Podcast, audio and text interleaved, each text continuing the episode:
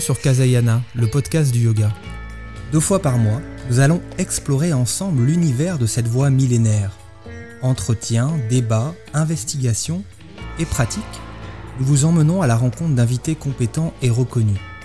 Yogis, philosophes, historiens, écrivains, enseignants et pratiquants, nous réunirons des profils variés pour retranscrire la pluralité des traditions spirituelles au sein de ce chemin de sagesse et d'ouverture. Notre envie est de faire résonner tous ces savoirs, tous ces parcours, ces expériences, pour ouvrir des perspectives nouvelles dans nos pratiques, que nous soyons débutants ou plus expérimentés.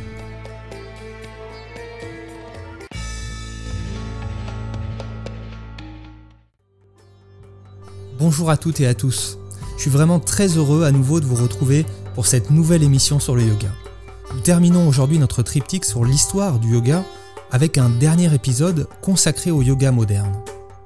Lors des précédents épisodes, nous nous sommes arrêtés avec Rodolphe Mia et Alexandre Astier à la fin des principaux textes du Hatha Yoga. Ensemble, aujourd'hui, nous tenterons avec notre invité, Marie Koch, qui est journaliste et professeur de yoga, de comprendre comment le yoga, principalement pratiqué en Inde jusqu'alors, a véritablement conquis le monde au seuil du XXe siècle. Pour cela, nous nous appuierons notamment sur l'enquête qu'elle a menée, objet de son livre Yoga, une histoire monde, paru en 2019, un livre dans lequel euh, Marie Koch nous invite à découvrir l'histoire du yoga lors du siècle écoulé.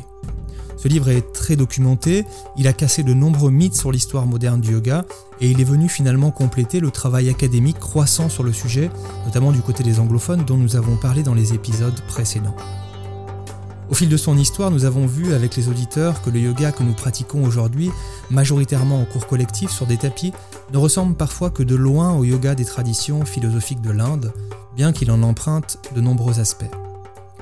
Et c'est ce bout d'histoire de 1900 à aujourd'hui auquel nous allons nous intéresser, celui de l'avènement du yoga moderne, qui va faire basculer le yoga d'une pratique philosophique et spirituelle, confidentielle en dehors de l'Inde, à une pratique physique et posturale, bientôt présente dans chaque village en France.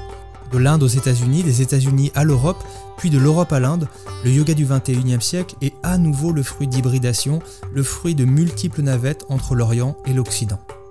Pour vivre ce voyage du yoga moderne, j'ai le plaisir d'accueillir aujourd'hui Marie Coq. Bonjour Marie Coq. Bonjour. Merci d'être avec nous. Commençons par revenir au premier voyage, celui qui va de l'Orient à l'Occident, au début du XXe siècle. À cette époque, le yoga est quasiment en désuétude dans son pays d'origine et n'existe pas encore vraiment sur la scène mondiale. Pourtant, plusieurs événements vont lui permettre en quelques décennies de sortir de l'anonymat et de faire irruption dans la vie de millions et millions de personnes. J'en ai retenu d'abord trois, que vous citez, Marie Koch, dans votre ouvrage, qui sont associés à trois trajectoires de yogis indiens, visionnaires d'une certaine façon, qui ont choisi d'exporter leur vision et leur pratique. Et nous en aborderons bien sûr d'autres ensemble tout au long de cette émission. Si on reprend l'ordre chronologique, le premier événement marquant est l'intervention d'un prêtre hindou nommé Swami Vivekananda, en 1893 lors de l'exposition universelle de Chicago. Pouvez-vous nous en dire un peu plus et nous expliquer de votre point de vue, bien sûr, comment cette intervention va faire naître un intérêt en Occident pour les philosophies et les religions orientales? Oui, effectivement, euh, c'est vrai que ce, discours, c'est vraiment une, date importante dans cette, euh, dans cette histoire moderne du yoga. Ça va être le premier représentant hindou, en fait, qui va être vu aux États-Unis. Et surtout, ce qui est, ce qui est intéressant, c'est que donc il arrive, savoir que c'est une majorité chrétienne euh, et il arrive et il va faire un triomphe. En fait, il va, euh, il va vraiment séduire son assemblée. Et surtout, dans ce discours, il y a, il y a, il y a plusieurs choses. C'est que déjà, il commence le discours en disant Sisters and Brothers of America. Et c'est hyper important parce que c'est une époque où en fait toutes les euh, religions qui ne sont pas celles de l'Occident sont euh, considérés comme des sous-religions, voilà, des choses un peu exotiques. Et lui, avec cette entrée de discours, il se met à égalité en fait avec les autres, euh, les autres religions. Donc c'est vrai que c'est un, c'est une espèce de d'affirmation de, euh, de on est au même niveau. Et, c'est vrai que ça va faire énormément de, énormément de, bruit pour, pour ça. Quoi. Donc il y a une, une forme de revanche en fait de, de l'Inde sur l'Occident. C'est déjà le début de la revanche. Vous évoquez également l'arrivée d'un autre yogi, Yogananda, en Californie en 1924, comme un nouvel élément structurant de la conquête occidentale du yoga. Alors, qui était ce yogi? Pourquoi a-t-il choisi la Californie pour s'installer? Et comment s'y est-il pris pour séduire le public euh, américain? Alors, Yogananda, c'est une histoire effectivement donc un peu postérieure. Lui, ça va, être le premier gourou. Donc, c'est l'époque en fait où il y a un peu comme ça des maîtres qui vont partir tous vont entendre une sorte d'appel. Donc euh, cet appel-là, il peut prendre la forme d'un rêve, euh, d'être visité par l'avatar, d'être visité par, euh, son maître. Et donc lui, il, entend l'appel de Go West, donc il, part. Il va commencer par faire une tournée aux États-Unis avant d'arriver en, Californie, d'arriver à, Los Angeles. Et Los Angeles, il va découvrir ça comme la, il appelle ça la Bénarès de, l'Amérique. Et il va donc comme ça commencer à monter un, une sorte de temple, de fondation et il choisit la Californie parce que c'est déjà une, c'est déjà un peu un bout de terre. Enfin, donc c'est déjà où les gens qui ont essayé de d'aller voir ailleurs s'ils y étaient. Enfin, c'est l'endroit, c'est l'endroit où, ils arrivent. Donc c'est quand même un endroit qui est un peu plus, euh, un peu plus ouvert d'esprit, on va dire. Parce qu'avant de se, avant de se poser en Californie, euh, pendant la tournée, il y a des archives, il y a des archives de journaux qui sont terribles parce que c'est vraiment la peur de l'étranger. Euh, c'est une époque où en fait qu'on soit noir euh, ou indien, on est juste euh, noir, quoi, en fait. Donc il est, perçu comme un étranger. Il y, a des, il y a des unes de journaux, je crois que c'était quand il est passé à peut-être à Boston, mais ça je ne suis pas tout à fait sûre, où c'est vraiment l'étranger qui arrive pour prendre les femmes et euh, violer les femmes et prendre les enfants, quoi. Donc c'est vrai quand il arrive en Californie, je pense qu'il trouve l'ambiance un, poil plus cool. Donc, et, et, donc il va monter cette, cette fondation, cette fondation, et il va y avoir comme ça un peu des adeptes. Et c'est vrai aussi qu'en Californie, il y a déjà Hollywood, il y a déjà en fait une, l'existence d'un groupe d'avant-gardistes en fait. Et c'est ces avant-gardistes qui vont oser aller voir le cinglé du coin en fait, parce qu'il y, a, quand même un petit peu de ça. C'est pas pas l'homme moyen qui va aller euh, oser euh, aller suivre les enseignements de les enseignements de, de Yogananda. Euh, donc voilà, il va s'installer comme ça. Ce yogi dont on parle, Yogananda, a également écrit un livre à succès qui s'appelle Autobiographie d'un yogi un, livre très connu qui a contribué à populariser le yoga. Pouvez-vous nous en dire un peu plus sur ce, sur ce livre, Marie Coq alors ça, cette, autobiographie, euh, c'est un livre qu'il écrit euh, en 46, si ma mémoire est bonne, donc une euh, grosse vingtaine d'années après son arrivée en Californie. Et c'est important parce que, d'une part, c'est le premier livre de yogi écrit sur le territoire américain. Donc, c'est la première production qui n'est pas euh, importée, traduite. Et euh, il l'écrit euh, donc en anglais. Donc, c'est vrai que le premier public, c'est le public américain. Et cette, autobiographie, ça va être un, elle va avoir un, une influence énorme. Elle est encore très lue aujourd'hui. Elle est traduite dans je sais plus combien de, de, de, de, langues. Il y a un truc aussi rigolo, c'est que quel que soit le, le, pays dans lequel elle est, traduite, c'est toujours la même couverture. Donc c'est ce portrait de Yogananda sur fond orange. Donc il est reconnaissable entre tous. Donc c'est une autobiographie où il va raconter tout son parcours. Il va raconter aussi beaucoup de miracles, euh, sa rencontre avec les saints, et il va raconter en gros sa mission. Et c'est vrai que ça arrive, j'imagine qu'on y reviendra aussi un petit peu plus tard avec euh, les années 60, c'est quand même aussi ce début où il y a des gens qui commencent à, s'interroger sur la possibilité d'une vie qui soit pas que matérialiste, qui ne soit pas que acheter des bagnoles, acheter des frigos. Euh. Et donc c'est vrai qu'il va y avoir comme ça une, euh, une grosse influence, notamment parce que Yogananda s'adresse directement à l'Occident. Autre question, Marie Coq, merci. Vous attribuez la paternité du yoga moderne, dans sa forme du moins, de pratique à Krishnamacharya. Est-ce que vous pouvez nous en dire un peu plus sur le parcours de ce yogi qui a aussi révolutionné la, façon de pratiquer avec cette fameuse formule, c'est le yoga qui doit s'adapter à la personne euh, et non la personne qui doit s'adapter au yoga. Que sait-on de, lui aujourd'hui, Marie Coq Alors, euh, Krishnamacharya, c'est vrai que dans l'histoire du yoga moderne, c'est presque celui qui est le moins connu moins connu que les disciples que vous avez, euh, que vous avez évoqués. Pourtant, c'est vraiment avec lui que la, bascule se fait. Donc, c'est au moment en fait, où Yogananda arrive aux, États-Unis, euh, lui, c'est le moment où il va monter cette, euh, il va ouvrir cette école à Mysore. donc, c'est une école pour le Maharaja, pour les princes. Mais il va ouvrir cette école à plus de gens. Donc, il va ouvrir par exemple le yoga aux filles. Et surtout, il va commencer à faire des cours euh, collectifs. C'est-à-dire que lui, c'est celui qui va casser en fait la chaîne de transmission de gourou à disciple. Avant lui, c'était un gourou, quatre disciples pendant 15 ans dans les montagnes de l'Himalaya. Il y avait quelque chose de très, c'était vraiment le sacerdoce, et c'était pas accessible à, tout un chacun. C'est vrai qu'il va commencer à faire donc ces, sortes de cours collectifs. Et puis, il est très important dans l'histoire de, la transmission du yoga moderne et dans, l'exportation du yoga moderne parce que c'est lui qui va commencer à créer des séquences. Il va, commencer en fait à créer des systèmes. ce qu'on connaît aujourd'hui, ce qui nous paraît évident, de commencer, alors ça dépend des écoles, mais soit par un peu de pranayama, euh, soit directement par les salutations au soleil, les postures debout, les postures assises, la relaxation, éventuellement un peu de pranayama avant ou après. Euh, ça, c'est lui, qui va c'est lui qui va systématiser ça. Donc, le fait qu'il systématise, ça veut dire aussi que son enseignement peut être dupliqué et peut être enseigné par des gens qui ne sont pas lui. Donc, c'est en ça aussi qui va permettre la, multiplication en fait de l'enseignement du yoga. C'est-à-dire qu'au moment où justement ce yoga se, prépare et à s'hybrider et à se, à se systématiser, on va avoir une tendance à rattacher ce yoga hybride au texte fondateur et aux textes les plus anciens possibles. Et c'est vrai que euh, tout ça, ça fait partie aussi quand même d'une visée de revalorisation de l'Inde euh, quand c'est pas une visée euh, nationaliste pour lutter contre l'Empire britannique, de dire ok, on vous présente un yoga qui est accessible, on vous, on vous fait ce cadeau-là, on donne le yoga à l'Occident, euh. mais par contre, soyez bien conscient que ce qu'on vous donne, c'est une tradition qui était antérieure à la venue de l'Empire britannique.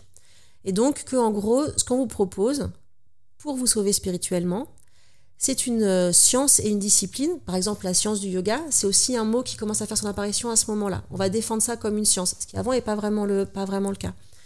Mais donc pour dire aussi à l'Empire britannique et à l'autre et à l'Occident qui n'est pas colonial en, tout cas, euh, enfin pas en tout cas pour le pas, pour l'Inde, euh, de dire la science qu'on vous offre, on la on la connaît et on la pratique et on la maîtrise depuis bien avant votre venue. Donc en gros, vous pouvez commencer à nous foutre la paix et à reconnaître notre notre égalité, voire notre supériorité dans ce, dans ce domaine-là.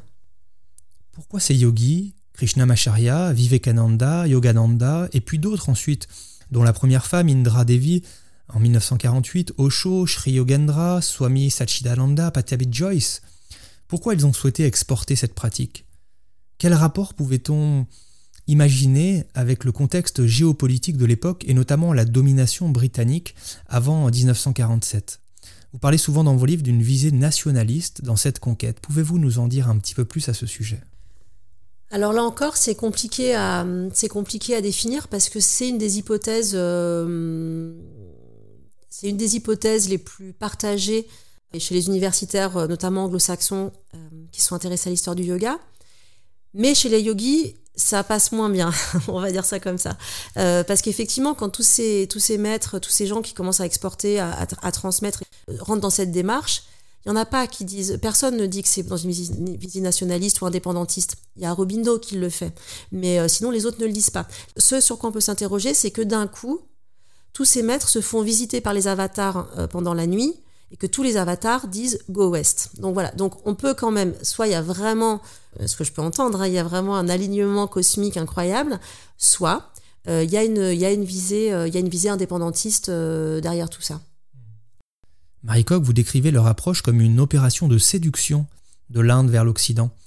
À quel point, selon vous, il y avait vraiment ce stratagème d'influence pensé, construit pour que l'exportation fonctionne?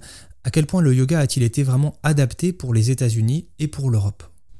Alors, stratagème, c'est peut-être un petit peu fort, mais en tout cas, c'est vrai que hum, dès qu'ils commencent à transmettre et à rendre le yoga accessible à l'Occident, ils vont l'hybrider. Ils vont l'hybrider de plusieurs façons. Donc, ils vont le rendre plus physique.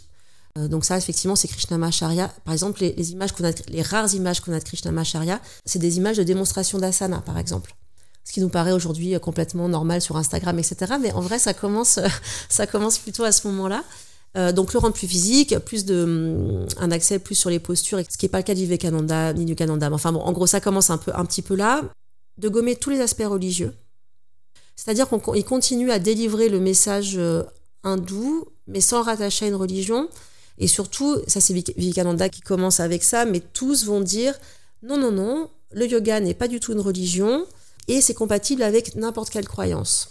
Donc ça peut être une couche supplémentaire. Donc il gomme cette, euh, cet aspect religieux, même si euh, aujourd'hui il y a quand même aussi pas mal de chercheurs qui, euh, qui pensent qu'il y avait quand même une forme de prosélytisme un peu caché. Un chercheur que j'avais interrogé pour le livre disait en fait l'hindouisme, on croit toujours que c'est une, religion très inclusive, mais c'est inclusif parce qu'ils pensent que c'est quand même la religion supérieure et qu'à un moment tout le monde va, tout le monde va devenir hindouiste.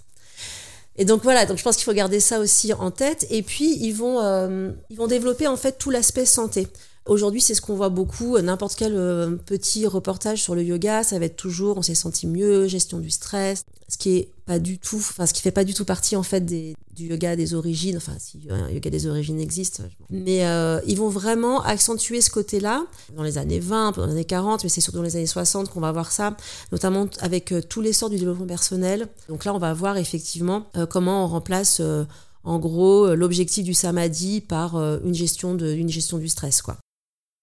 Dans votre livre, vous évoquez aussi souvent le rôle des stars d'Hollywood qui ont largement contribué à faire connaître le yoga au grand public. Est-ce que ces yogis indiens, notamment je pense à, Bikram Choudhury, connu pour la méthode de yoga qui porte son nom, euh, avaient délibérément choisi d'en faire finalement des influenceurs comme on le voit aujourd'hui sur les réseaux sociaux? Que sait-on de cette entreprise de séduction justement des acteurs et comment ont-ils participé à la diffusion mondiale du yoga? Vous évoquez Instagram, mais c'est vrai qu'à ses débuts, il n'y a pas Internet. Euh, et, qu'est-ce qui est le plus fort quand il n'y a pas Internet? C'est le cinéma américain. Le cinéma américain, c'est ce qui est capable de toucher euh, l'Amérique, l'Occident euh, et des provinces, enfin, ou des pays qui sont a priori très étrangers à, à, la vie américaine. Et c'est vrai que du coup, ces stars de cinéma, elles ont un pouvoir de rayonnement immense.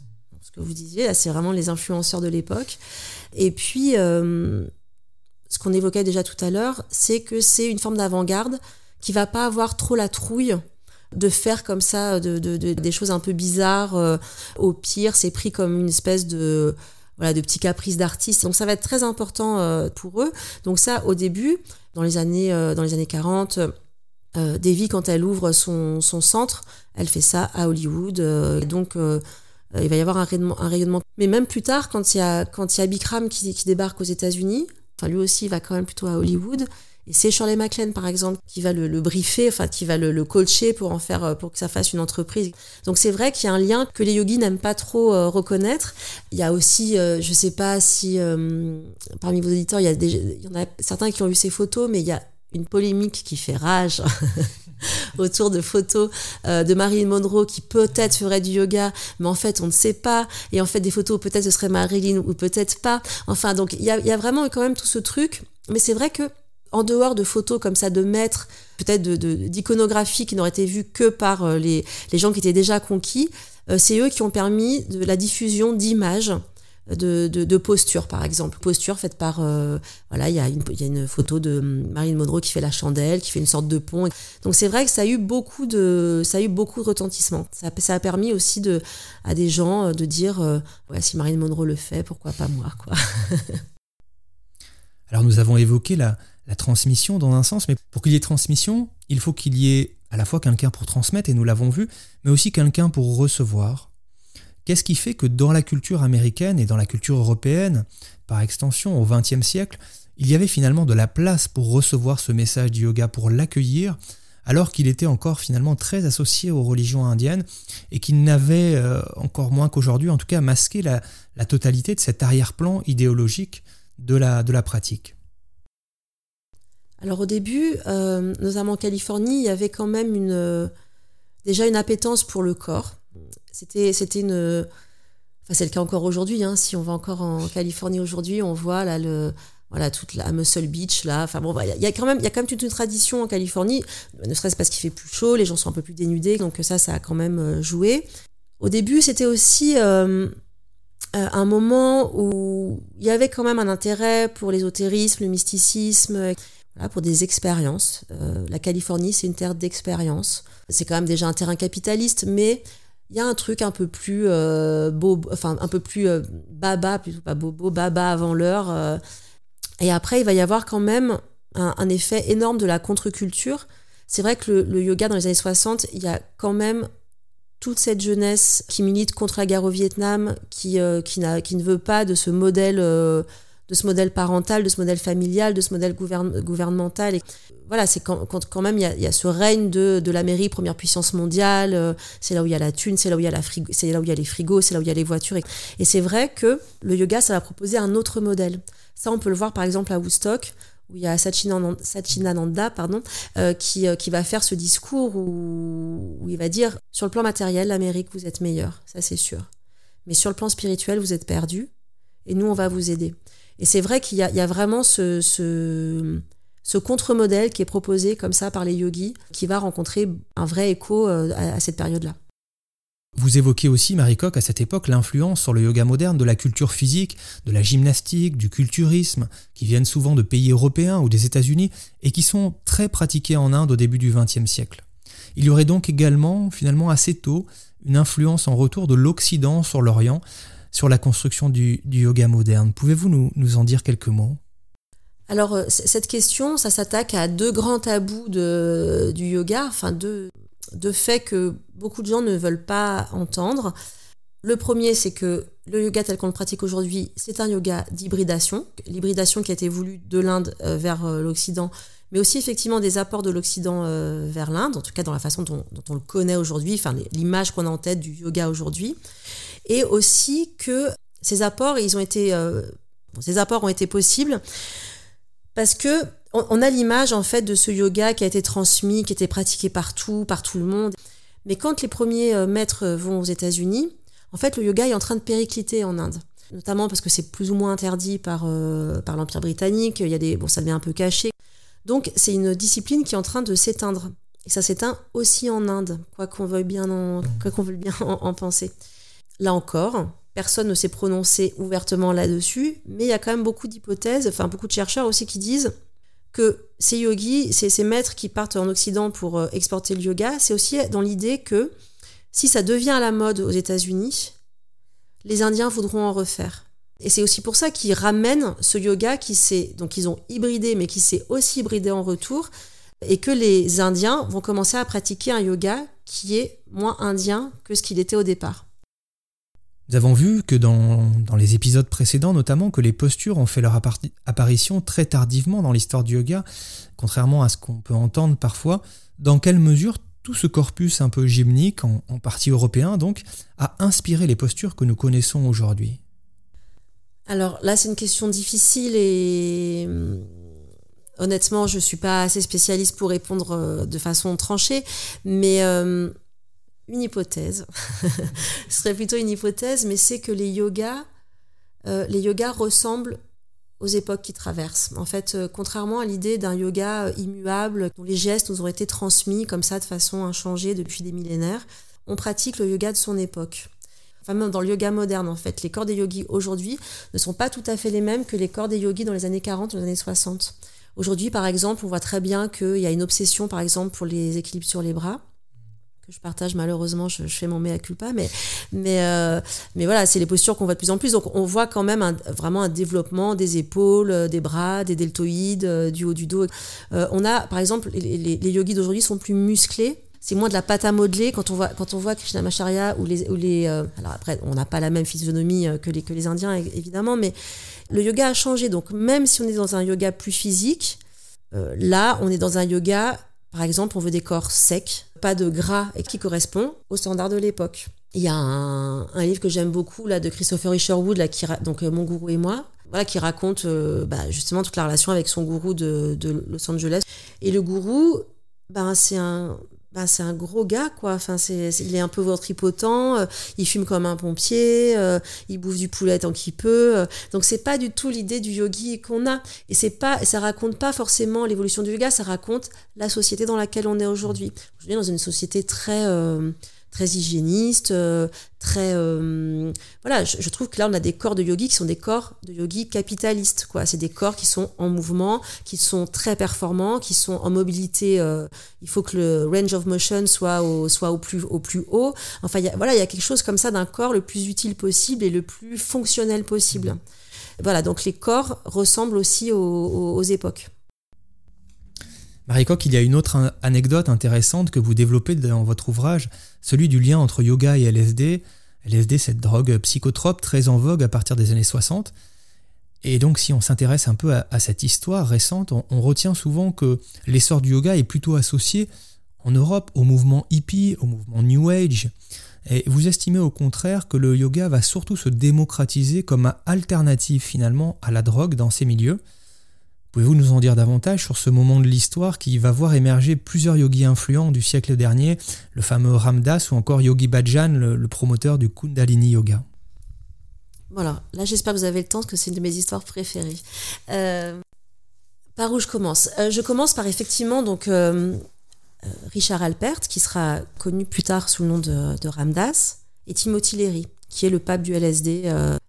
Quand ils sont étudiants, étudiants en psychologie à Harvard, ils vont faire des expériences sur leurs étudiants ce qui leur vaudra d'être d'être virés assez rapidement, mais mais eux ils sont quand même obsédés comme pas mal d'auteurs de, de l'époque. Il y a Huxley, par exemple, qui est dans la boucle.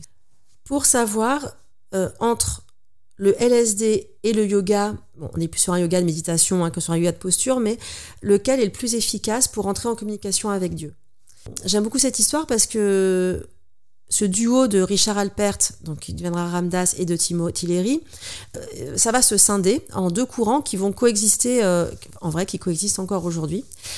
Timothy Leary qui dit euh, non, non, c'est le LSD, c'est ça qui, il y a vraiment que ça qui marche, c'est beaucoup plus fort que le yoga. Et Ramdas qui lui, bon, pour des tas de raisons, notamment des raisons personnelles, dit hm, je suis pas sûr et il part en Inde pour vérifier.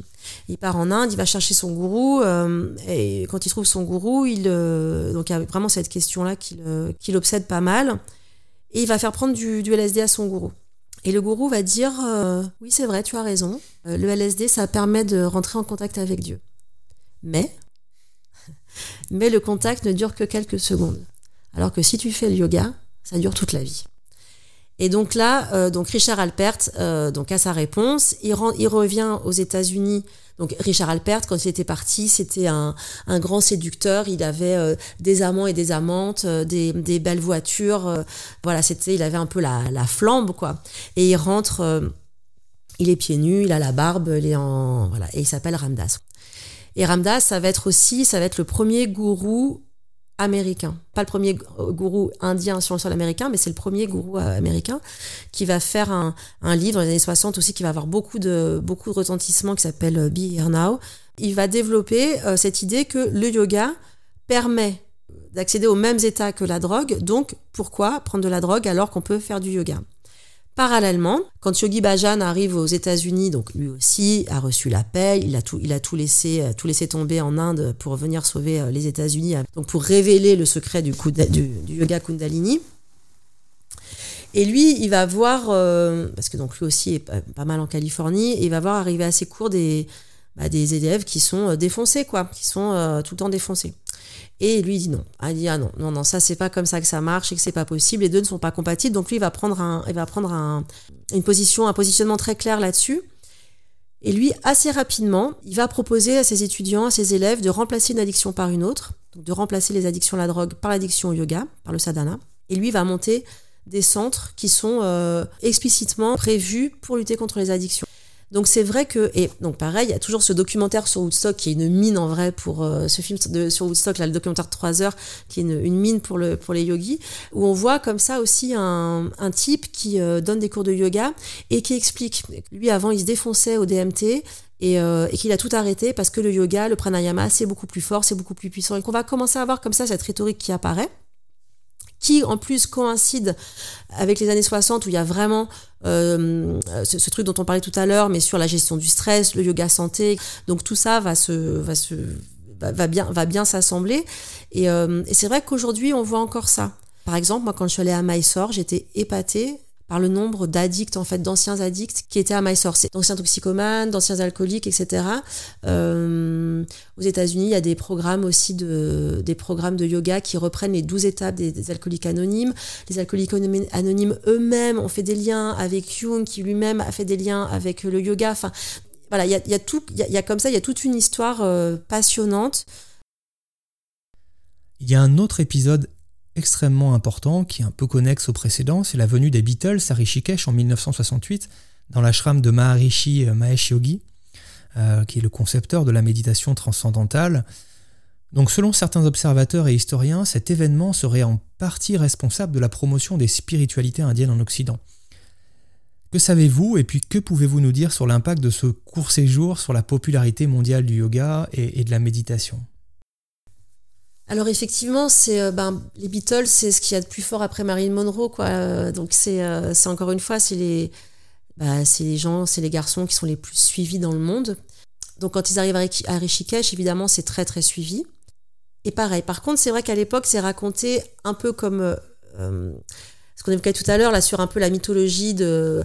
Euh, voilà, c'est l'époque, on va en Inde, on va fumer des, on va fumer un peu de hashish, on, est, on part dans le magic bus, etc. Sauf qu'en réalité, les, les, les, Beatles, ils vont pas comme ça sur un coup de tête parce parce qu'ils ont eu envie. ils s'intéressent déjà beaucoup à la musique indienne ils ont déjà un petit peu commencé à, bricoler des trucs autour de ça. Mais surtout, les a, il les a déjà dragués en fait. Il a déjà fait des conférences au Hilton de Londres et c'est là qu'ils sont rencontrés. C'est pas du tout, ils se rencontrent pas. La première rencontre n'a pas du tout lieu à l'ashram. Donc il y a déjà comme ça, c'est ce, yogi qui a, voilà, qui allait chercher, qui allait les chercher quoi. Et donc il les invite dans cette dans cet ashram.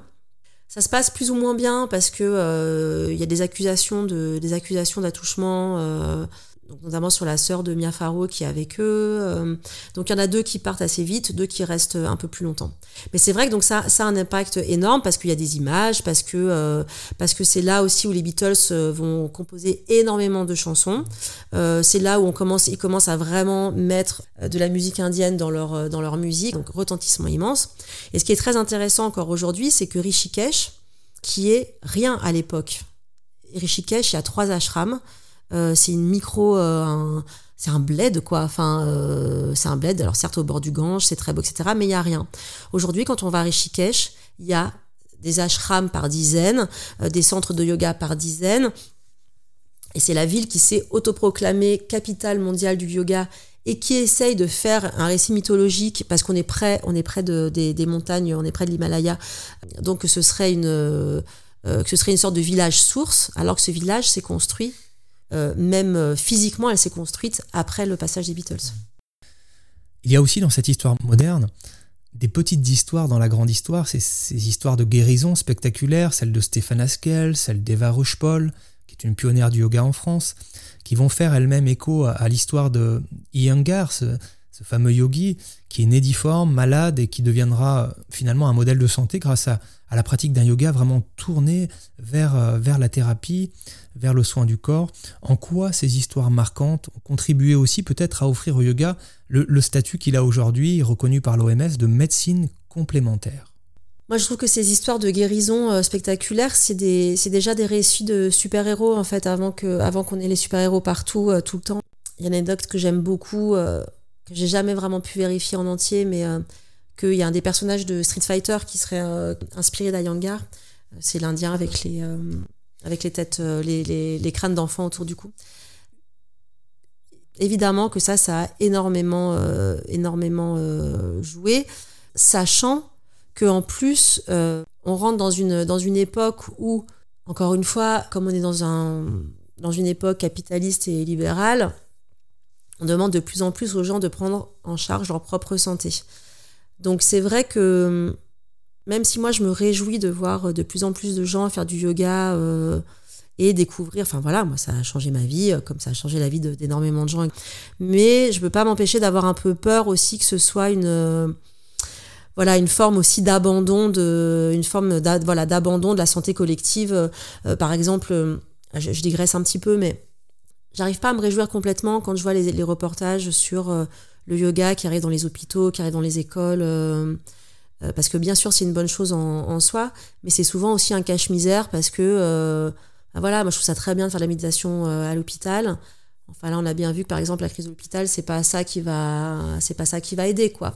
Donc voilà, il y a ça, et puis il y a aussi, alors pareil, là je, je, dévie un petit peu, mais on a vu aussi beaucoup dans le confinement, alors chez les yogis, un peu moins que chez les naturopathes, mais quand même, on a vu ça en Inde, hein, Modi, ça a été tout son discours, euh, c'était tout son discours de dire bah, que le yoga, vraiment, ça peut remplacer euh, les gestes barrières, le vaccin. Euh, voilà, donc que le yoga, ça booste l'immunité, d'accord. après, voilà, je trouve que ces récits spectaculaires, c'était intéressant qu'ils existent pour cette démocratisation du yoga. je trouve que maintenant, on devrait commencer à réduire un peu la voilure parce que je trouve que c'est voilà ce truc de remède miracle. Je trouve que ça peut être aussi dangereux à à certains égards. Revenons, si vous le voulez bien, quelques instants en Inde. Marie Coq, finalement, vous racontez aussi que le yoga est redevenu populaire en Inde parce qu'il a été, d'une certaine façon, pratiqué, modernisé par des Occidentaux. Pourtant, d'autres lignées, d'autres traditions de yoga ont perduré en Inde, notamment en restant dans une approche qui était plus traditionnelle, plus centrée sur la philosophie, plus centrée sur la dévotion, le spirituel, la méditation. Euh, sont-elles, selon vous, minoritaires en Inde au XXe siècle ou cela dépend-il des régions? Pourquoi, pourquoi l'Inde est à nouveau finalement séduite par le yoga qui est pratiqué en Occident? Alors, moi, je ne suis pas la mieux placée pour euh, répondre euh, sur ce qui se passe en Inde. Euh, honnêtement, j'y suis pas assez allée, je ne connais pas assez bien, donc je voilà, pense pas être légitime pour répondre à ça. En tout cas, en Occident, on voit apparaître d'autres formes de yoga. Bon, ne serait-ce que l'immense progression du Kundalini ces dernières années. voilà, on pourrait imaginer que c'est un yoga plus, moins postural, plus. Mais bon, en fait, ce qu'on a perdu, me semble-t-il, quelles que soient les formes de yoga, quelles que soient les, batailles de chapelle pour savoir qui est le plus traditionnel, qui est le plus juste, qui est le plus, euh, euh, qui est le plus dans la vérité de la tradition, c'est qu'on est quand même toujours dans une recherche d'efficacité. On est quand même dans une recherche d'effet. Ça, c'est quelque chose qu'on a beaucoup vu euh, arriver dans les années 60. À Yangar, par exemple, euh, même moi si c'est un, de mes, un des groupes que je préfère, mais euh, euh, sa Bible du yoga avec l'index à la fin, vous savez, là où il y a toutes ces... vous avez un goitre, il faut faire telle posture, un corps au pied, il faut faire telle posture, problème digestif, telle posture, etc. On, rentre quand même dans l'idée d'une efficacité. C'est ça que je trouve peut-être un peu dommage, qu'on a peut-être perdu, mais comme on voit ça sur la nourriture, par exemple quand on, maintenant, quand on se nourrit, il faut que ce soit de la superfood, il faut que ce soit les vitamines, il faut que ce soit les antioxydants. Donc, je, trouve qu'on a peut-être perdu un peu, déjà, une dimension de, de plaisir de la discipline, euh, juste. On n'est pas dans un truc de bien-être. Voilà, voilà. Là, maintenant, ce n'est que du bien-être, de l'efficacité de santé. Euh, voilà, il faut que ça serve, quoi. Il faut que ça serve à quelque chose. Quand on voit ne serait-ce que les plateformes, par exemple, de, cours de yoga et de cours de yoga en ligne, il y a beaucoup de plateformes qui, qui proposent des séquences avec des visées thérapeutiques très claires. Euh, yoga pour dormir, yoga pour la digestion. Donc, je suis pas contre en soi, mais je, trouve que du coup, ça crée aussi une, une attente d'efficacité qui, moi, me semble, me semble un peu dommageable. Parce que même la méditation, la méditation, on a un rapport d'efficacité à dans la méditation. On veut que ça marche, on veut que ce soit efficace, on veut que ça. La méditation, des endroits où ça marche le mieux, c'est la Silicon Valley. Toutes les, discussions qu'on a autour du rapport à la tradition, de ce qui est le plus traditionnel, de ce qui est le plus juste, c'est peut-être un petit peu vain. Euh, c'est comment on se sort d'un rapport d'efficacité, alors que quand même, à la base, on est quand même dans une, dans une volonté de libération et que je trouve que là, on peut pratiquer le yoga en ce moment comme des, des enchaînements de plus en plus forts à sa propre, euh, à sa propre efficacité, à sa propre productivité. Pourtant, on a aussi l'impression qu'en parallèle, de façon générale, hein, la pratique du yoga a conservé quand même suffisamment de traces de son histoire, euh, suffisamment d'exotisme aussi peut-être pour donner à la pratique une dimension qui pourrait être authentique pour, euh, pour les Occidentaux. Euh, plus le yoga se mondialise, plus il est pratiqué de façon différente, et plus finalement on fantasme sur un yoga des origines, un yoga authentique, un yoga unique, qui serait et qui aurait été le même pour tous et de tout temps. Euh, comment surmonter un petit peu cet écueil? Alors ça pour moi c'est vraiment euh, l'impasse de l'époque dans laquelle on est, une impasse où moi personnellement j'ai pas trouvé de, solution, euh, même dans ma propre pratique. C'est vrai qu'on a envie de pratiquer quelque chose de, de juste, et en même temps c'est quoi la... Enfin je veux dire on est aussi dans un moment on s'interroge quand même de d'où on parle, euh, ce qu'on a le droit de dire. Et, enfin, et moi, je suis, je suis ravie qu'on soit dans une période comme ça. Effectivement, moi, je me dis, ben, moi, en tant que blanche, euh, française, CSP+, euh, c'est quoi mon droit à, à pratiquer une discipline dont même si je m'y intéresse, même si je travaille dessus, en fait, ben je sais pas quoi. En vrai, je sais pas. C'est pas ma culture, c'est pas ma, c'est pas ma vie. Je, je, je, voilà, ben je suis pas indienne. Je ne comprends pas le sanskrit. Je ne, je ne parle pas le hindi. Enfin bon, voilà, il y a quand même. Euh, donc c'est comment on fait pour essayer de, de, trouver un yoga juste? Et vous, vous employez le mot d'exotisme tout à l'heure. Moi, je trouve que l'exotisme, justement, c'est un des mal, euh, enfin, c'est un mal colonial, en fait, hein, tout simplement. Euh, comment on fait pour proposer quelque chose qui soit respectueux de la tradition et en même temps qui ne qui tombe pas justement dans un exotisme, un exotisme qui ravit l'Occident? Comment on fait pour être à la bonne place? Donc, je réponds pas à votre question parce que je n'ai pas compris comment on faisait encore. Il y a aussi un autre problème, c'est que soit on essaie de rechercher un yoga plus traditionnel, plus originel, euh, soit on accepte que c'est complètement hybridé. En même temps, moi, je vois, je sais, je vois bien que j'ai aussi des, des, limites. Euh, voilà, le yoga hip-hop, par exemple, pour moi, c'est trop. Je, veux bien être ouverte le plus possible, mais je, vois bien que ça, ça, je, peux, c'est ça, c'est au-delà de mes, euh, au-delà de ma tolérance. Mais qu'en même temps, si je cherche à tout prix à faire un yoga traditionnel, j'oublie aussi un autre problème. C'est par exemple que si on veut toujours avoir la tradition, on voit pas que par exemple le yoga c'est un c'est une discipline là maintenant qui est récupérée par les blancs riches, par exemple. On parlait des corps tout à l'heure, par des corps qui sont quand même assez normés. Et je me dis que plus on est traditionnel, plus on exclut euh, les noirs, les, les personnes, les, les, personnes plus fortes. Euh, toute la rhétorique traditionnelle aussi sur le féminin, le masculin. Qu'est-ce qu'on fait des queers au milieu de tout ça Donc voilà, donc je trouve que c'est plutôt ces questions-là qu'il faudrait se poser aujourd'hui et qu'on reste un peu trop bloqué sur euh, qu'est-ce qui est traditionnel, pas traditionnel et que je trouve que c'est une vision un peu, je trouve que c'est une approche un peu bourgeoise en fait de, de, de, de tout ça, quoi, un peu euh, très occidentale, très blanche, euh, très, voilà, très autocentrée. Euh. Malgré cela, le, yoga peut permettre pour certains occidentaux de, se réouvrir aussi à cette dimension sacrée de la vie, sans s'en remettre pour autant à, des religions, à un dieu personnel, qui tout ça a une image aujourd'hui un peu moins positive. Euh, le développement du yoga depuis une dizaine d'années, est-ce qu'il coïncide pas avec ce, retour du, spirituel? Est-ce qu'il a répondu à cette demande finalement d'une spiritualité assez douce, assez, assez ouverte, assez personnelle, euh, parfois même laïque, qui va peut-être faire écho elle-même au manque de sens qui est ressenti par, par beaucoup de personnes dans, dans cette société Là, je suis assez d'accord avec vous, notamment parce que je, je, pense que le yoga, ce que ça a permis, c'est de donner à l'Occident un vocabulaire, un vocabulaire dont on manquait par la libération, le samadhi qui est, est intraduisible par exemple. Euh, ça donnait un vocabulaire à des recherches, à peut-être des sensations, à peut-être des, des, envies spirituelles qui sont moins marquées euh, effectivement en Occident. Je pense effectivement que, euh, notamment en France, qui est un pays très laïque, croire en quoi que ce soit, c'est déjà compliqué.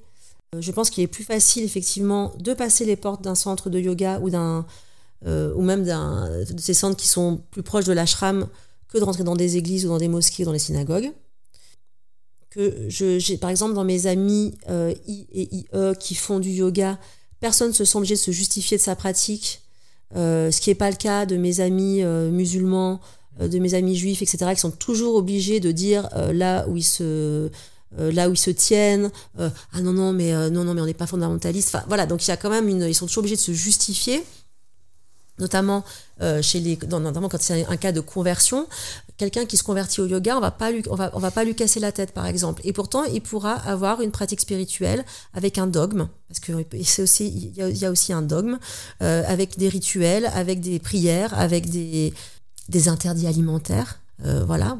On se met au yoga, il y a quand même une grande chance qu'on arrête, au bout d'un moment, qu'on arrête la viande, par exemple, ne serait-ce que pour euh, respecter le principe de non-violence. Donc toutes ces choses qui ressemblent quand même énormément aux, religions euh, qui font tellement peur, euh, tellement peur en, France, mais là ça passe. Donc effectivement, je pense que c'est un, endroit. Moi, je crois que toute personne, euh, qu'elle l'avoue ou non, a une quête spirituelle. Moi, je crois pas qu'on puisse passer une vie entière juste à trouver un travail, éventuellement devenir propriétaire d'un pavillon, faire des enfants et rentrer du gravier pour la terrasse. C'est pas possible. Moi, je n'y crois pas je pense que le besoin spirituel, c'est un besoin primaire chez le chez, chez le chez l'homme et la femme, enfin l'homme euh, chez l'humain, et que le yoga, ça a facilité, ça a rendu ça plus possible effectivement que d'autres que les que les religions. Il y a un autre élément qui apparaît nettement dans l'histoire moderne, c'est cette féminisation de la pratique. Alors qu'il a vécu longtemps dans des sociétés où il était enseigné, pratiqué par des hommes, le yoga est aujourd'hui majoritairement pratiqué par des femmes. Alors est-ce que c'est l'évolution du yoga au XXIe siècle ou l'évolution de la position de la femme dans la société qui a contribué à cette euh, féminisation très marquée de la pratique du yoga? Moi, je trouve que c'est l'histoire de la masculinité, en fait, surtout, plus que, de la féminisation de, de la société. Mais euh, c'est-à-dire que quand il y a un moment, euh, le yoga c'était interdit aux femmes, que c'était un truc de bonhomme. Alors là, les mecs voulaient voulaient en faire. Euh, quand ça s'est ouvert aux femmes, alors là, les mecs n'ont plus voulu parce que bah, parce que ça faisait gay. Aujourd'hui, voilà, l'équivalent du hip-hop yoga, par exemple, dans mon, dans mon, de ce qui passe pas mon niveau de, de, tolérance, euh, même si j'essaie d'être le plus ouverte possible, c'est le broga, par exemple. Donc là, c'est des yogas ou le yoga des bons hommes. Donc c'est des vrais mots, hein, c'est des vrais trucs qui existent. Donc bro, hein, comme les trucs de bro, les trucs de, de brother, les trucs de, de fraternité, quoi, de fraternité américaine, donc qui sont les, lieux de les lieux de culture du viol, etc. Donc euh, on fait ça entre hommes euh, pour que euh, enfin je trouve, ça, je trouve lunaire quoi. Je sais pas comment dire je sais même pas quoi dire euh, de tout ça quoi alors que malgré tout on continue quand même à, le, yoga postural qu'on fait n'est toujours pas vraiment adapté aux femmes.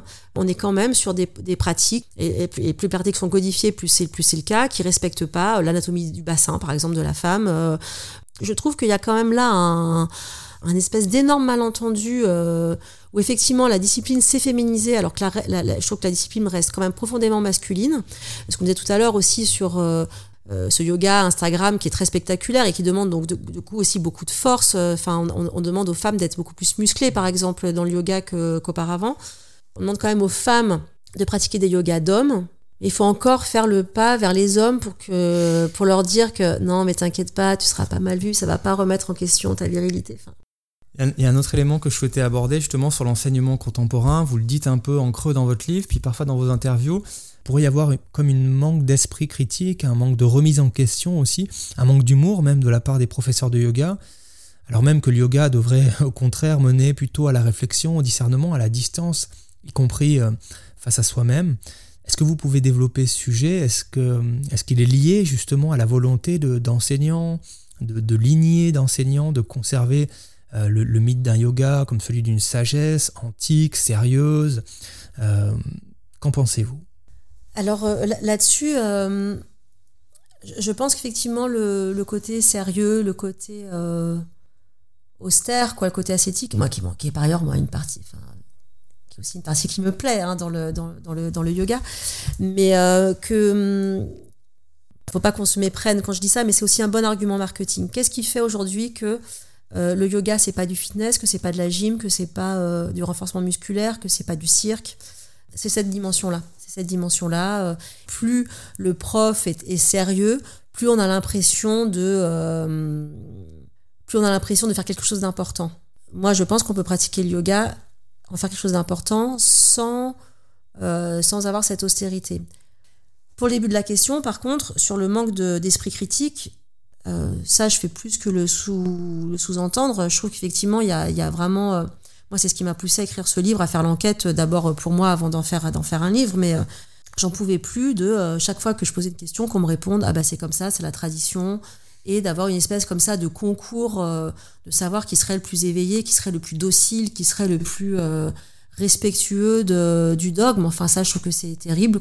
Euh, le yoga, je devient très dogmatique quand il y a de la, en tout cas en termes de la transmission philosophique, la transmission de parole ou de la transmission même de, voilà, de, c'est comme ça qu'on fait les postures. Enfin voilà, en ashtanga, non, le pied il est comme ça, il est pas comme ça. Donc on accepte comme ça quelque chose de très dogmatique, tout en, euh, enfin, en, ne voyant pas quoi, en voyant pas le dogme. Donc ça, je trouve que c'est, ça, je trouve que c'est compliqué. Oui, qu'effectivement un peu de, un peu d'autodérision, un peu de, et encore une fois. Euh, Parmi donc tous ces, yogis dont on maintenant on dit qu'il y en a 10, 000, 10, millions en France, qui me paraît être un, gros chiffre parce que dedans on, compte aussi les, les, gens qui ont pratiqué qu'une fois dans l'année. Mais parmi ces 10 millions de pratiquants de yoga, s'il y a deux yogis dedans, ce sera déjà un miracle. C'est aussi ça le sens critique, c'est de c'est pas parce qu'on commence à lever les mains vers le ciel et à, à comment dire à baisser le front euh, vers les mains en samastiti. Voilà, c'est pas ça être un yogi. C'est c'est pas ça être un yogi. On va en venir maintenant au yoga d'aujourd'hui. Vous dénoncez euh, le yoga Instagram, le yoga YouTube, cette, avalanche de postures acrobatiques, inversées, euh, des postures qui sont d'ailleurs inaccessibles hein, pour une très très grande partie de, la population, qui sont pratiquées par des corps euh, sculptés de, sportifs, de sportives accomplis. Est-ce que c'est la conséquence de ces décennies de, transformation de la pratique qui vont aboutir finalement à ce culte un petit peu du corps dans, lequel on a même parfois une, vous le citez, une érotisation de, la posture de yoga. Que c'est ça finalement le yoga du 21e siècle, ce, yoga qui met en avant l'apparence, la performance, euh, qui est finalement l'exact opposé de la philosophie dont il est issu, qui, prône davantage le détachement ou, même la sobriété? Alors, euh, je répondrai à plusieurs choses. D'une part, euh, Le yoga sur Instagram, je trouve que ça dit plus d'Instagram que forcément du yoga, parce que c'est effectivement la cuisine sur Instagram, ça ne veut pas dire que c'est la cuisine de tous les jours qu'on pratique euh, chacun chez soi, par exemple. Euh. Et hum, mais après, c'est vrai que je trouve que je trouve moi, que ça donne une, ça fout une pression terrible sur les sur les élèves. Je trouve que c'est une grosse pression aussi pour les profs le, yoga aujourd'hui, c'est un, un milieu professionnel, c'est en train de se professionnaliser, et ça c'est plutôt pas mal. Euh, et du coup, c'est vrai que dans ce milieu-là, la seule façon dont on peut se. C'est beaucoup d'entre-entrepreneurs. Euh, et ben, quand on est auto-entrepreneur, qu'est-ce que c'est qu'est-ce que notre outil de travail? Ben, c'est, euh, c'est Instagram. Je sais pas, moi je me dis que si on est vraiment accroché par le yoga, que hum, qu'on a envie de s'intéresser, qu'on a envie d'en savoir plus, assez vite en fait on se assez vite on peut s'éloigner de ce type de, yoga et que, et que s'il y a encore des gens qui pratiquent le yoga comme du fitness, euh, euh, voilà, je trouve que même là-dessus, je trouve que le monde du yoga devrait se détendre un peu, quoi. Mais, euh, mais est-ce que là, on n'est quand même pas complètement à contresens de, de cette philosophie, si on y revient une dernière fois, philosophie qui prône justement ce détachement, cette sobriété, le, fait justement de, de, reconnaître en soi plutôt sa dimension spirituelle plutôt que sa dimension physique, plutôt que de s'identifier à son mental. Il euh, n'y a pas un risque quand même pour le yoga là maintenant sur ce, sur ce grand écart? Alors, il euh, y a un risque. Et en même temps, euh, moi, ce qui me donne de l'espoir, c'est plutôt que, en fait, ce grand n'importe quoi, la grande mondialisation, voilà, avec le, pire et le meilleur, c'est ce qui a, par exemple, poussé, je pense, des chercheurs à s'intéresser au yoga moderne. C'est-à-dire que quand c'était vraiment trop niche, c'était pas la peine vraiment de s'intéresser, c'était pas la peine de se poser ces questions-là, c'était pas la peine de euh, d'essayer de comprendre ce que c'était vraiment.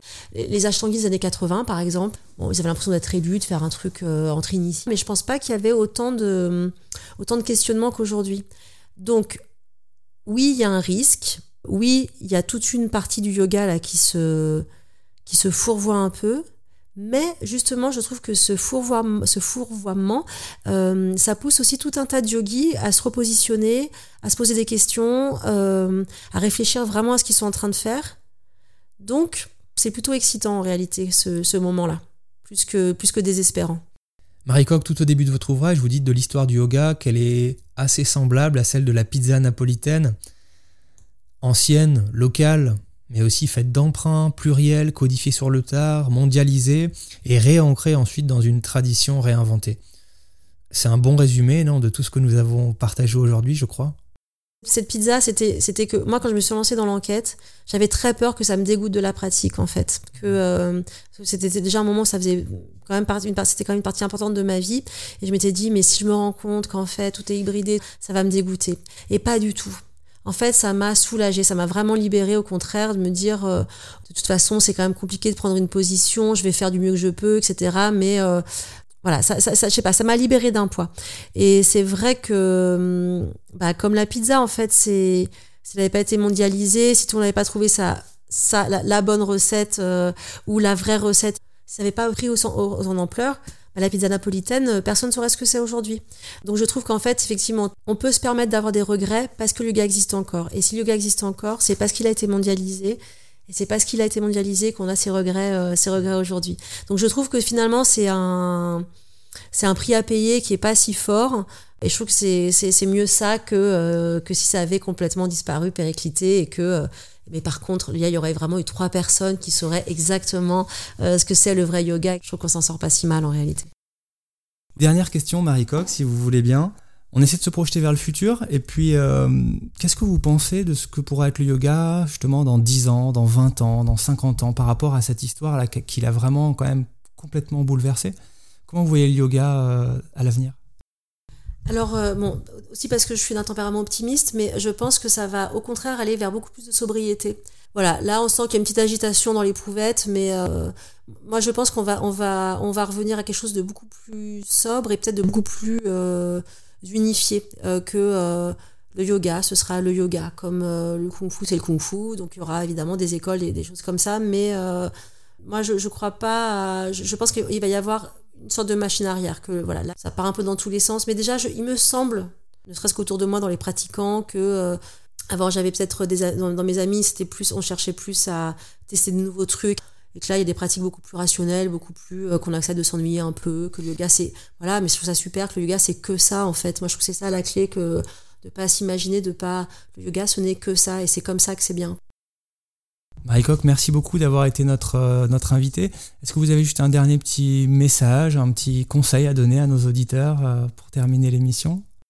De ne pas hésiter en fait à, à questionner les, les, professeurs et surtout, je, je ferai peut-être le parallèle avec euh, ce qui s'est passé pour la médecine, par exemple le rapport qu'on avait aux médecins où c'était vraiment les mandarins qu'on questionnait jamais, que même s'il y avait un, médecin qui nous maltraitait, qui, qui nous soignait mal, mais bon voilà, on, ne mettait pas, on remettait pas ça en question.